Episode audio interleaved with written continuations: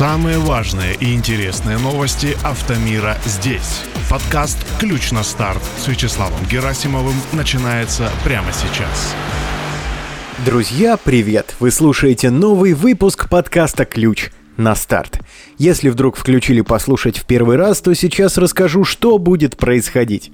Еженедельно я, Вячеслав Герасимов, делюсь самыми важными и интересными новостями, связанными с автомобилями и околоавтомобильной тематикой. Сегодня речь пойдет о событиях Автомира, произошедших на минувшей неделе с тридцать первого октября по шестого ноября две тысячи двадцать второго года. Вот несколько тем из сегодняшнего выпуска. Эксперты рассказали о доступности иномарок в салонах России в две тысячи двадцать третьем году. Машины с пробегом начали дешеветь на вторичном рынке. Toyota оценила потери от закрытия российского завода.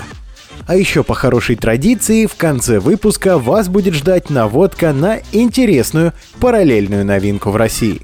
Поехали!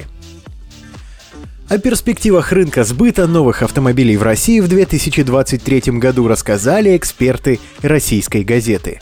После ухода европейских автоконцернов с российского рынка его будут заполнять китайские, считают эксперты. Это приведет к расширению сети дилерских центров и спектра предлагаемых потребителю новинок.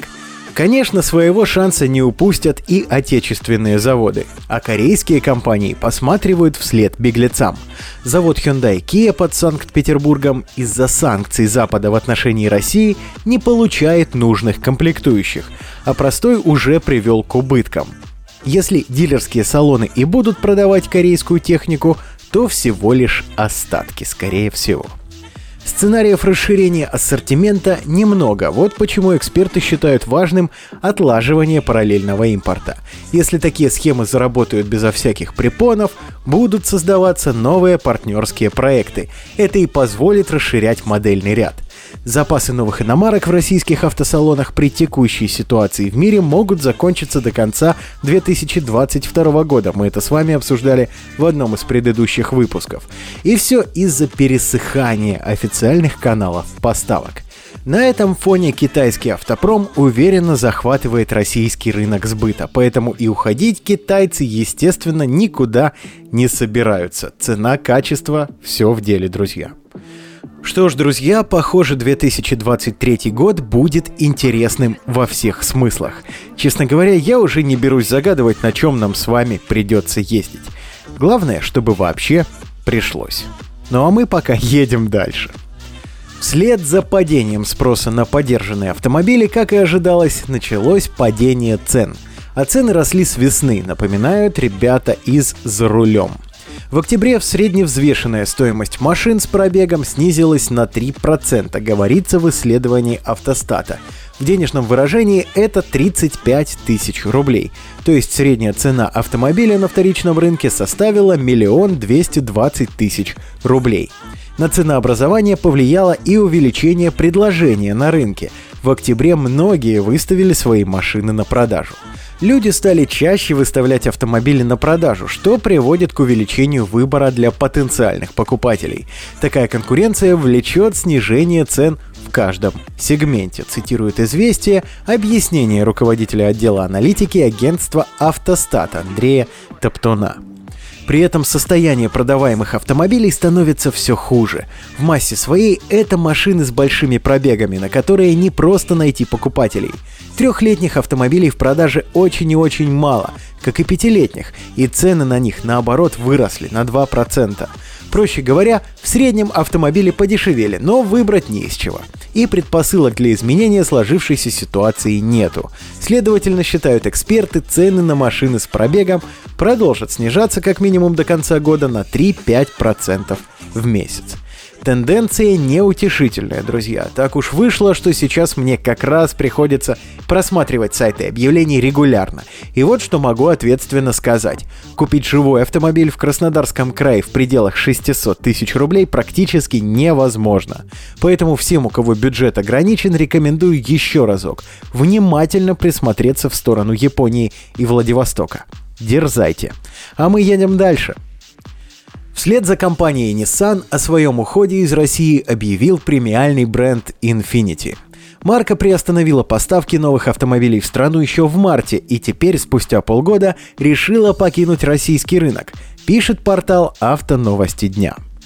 Если у проблемы есть решение, то перестаньте волноваться, а если решения нет, волноваться нет смысла, гласит японская мудрость. Принятие ситуации является одним из основных столпов японской мудрости, как мы с вами, конечно, знаем. А сегодня мы хотим сказать вам «сайонара», на японском означает «до свидания». Мы верим в светлое будущее, и что вы нам ответите на японском «итерасай», что переводится как «удачно сходить и вернуться вновь». Обратились в российском офисе Infiniti к информационным партнерам и клиентам. В отличие от Nissan, у Infiniti не было собственных производственных мощностей на территории России. Марка ввозила свои авто на российский рынок из других стран. Модельный ряд Nissan на начало две тысячи двадцать второго года состоял из трех эс эй эф-моделей – кью икс пятьдесят, кью икс пятьдесят пять и кью икс восемьдесят. Также бренд планировал запустить продажи Infiniti кью икс шестьдесят, но, похоже, этим планам не суждено реализоваться. Стоит отметить, что с начала две тысячи двадцать второго года продажи автомобилей Infiniti рухнули в несколько раз. Так, если в феврале бренд смог реализовать двести шестьдесят два автомобиля, что на сорок шесть процентов больше, чем годом ранее, то в сентябре свой выбор на машинах Infiniti остановили всего в двадцати двух случаях, минус восемьдесят три процента в годовом исчислении. Говорим вам до свидания, ребята. Возвращайтесь. А мы пока едем дальше, как раз поговорим об еще одном японском производителе и о последствиях принятия непростых решений. Компания Toyota потеряла девяносто семь миллиардов йен, почти шестьсот шестьдесят миллионов долларов, из-за прекращения сборки автомобилей в России. Как пишет Forbes, это следует из финансового отчета компании за второй квартал финансового года. При этом глобальная выручка концерна все же выросла. Производство автомобилей на заводе Toyota в Санкт-Петербурге было приостановлено из-за санкций еще в марте нынешнего года. Компания продолжала выплачивать зарплаты и пособия, а к сокращению сотрудников приступит только ближе к концу года. Toyota намерена выплачивать им определенные компенсации. В итоге накладные расходы и недополучение прибыли от продажи собранных автомобилей привели к серьезным финансовым потерям. В озвученной сумме Toyota учла также обесценивание активов. Глобальная выручка Toyota за тот же период составила семнадцать целых семь десятых триллиона йен, почти сто двадцать миллиардов долларов, что на четырнадцать целых четыре десятых процента больше, чем в прошлом году. Тем не менее, концерн на фоне регулярных приостановок производства из-за нехватки комплектующих уменьшил производственный план на две тысячи двадцать второй финансовый год с девять целых семь десятых до девять целых два миллиона автомобилей. В конце сентября компания подтвердила намерение закрыть завод в Санкт-Петербурге, где для российского рынка собирали седаны Camry и кроссоверы рав четыре. Мы говорили с вами об этом ранее. Однако о полном уходе японского бренда из страны пока не сообщалось. История с дефицитом полупроводников не сыграла пока на руку, на моей памяти, ни одному покупателю нового автомобиля.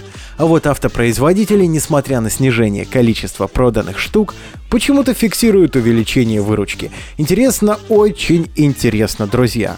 Ну а я предлагаю подумать об этом на досуге и отправиться к финальной новости выпуска.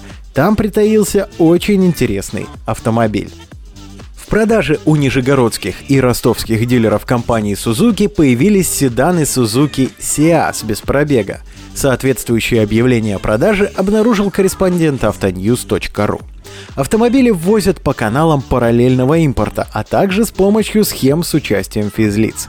Модель оснащается полуторалитровым атмосферным мотором, отдачей сто пять лошадиных сил, четырехступенчатой автоматической трансмиссией и системой мягкого гибрида на основе мощного стартер-генератора. В комплектацию входят кондиционер, круиз-контроль, парктроники, камера заднего вида, навигация и система бесключевого доступа. А цена составляет, обратите внимание, миллион девятьсот тысяч рублей, пишет «АвтоНьюс». Suzuki Ciaz дебютировал в две тысячи четырнадцатом году и был рассчитан в первую очередь на страны Юго-Восточной Азии. В настоящее время эта модель успешно продается в Индии, Китае, Таиланде и других регионах.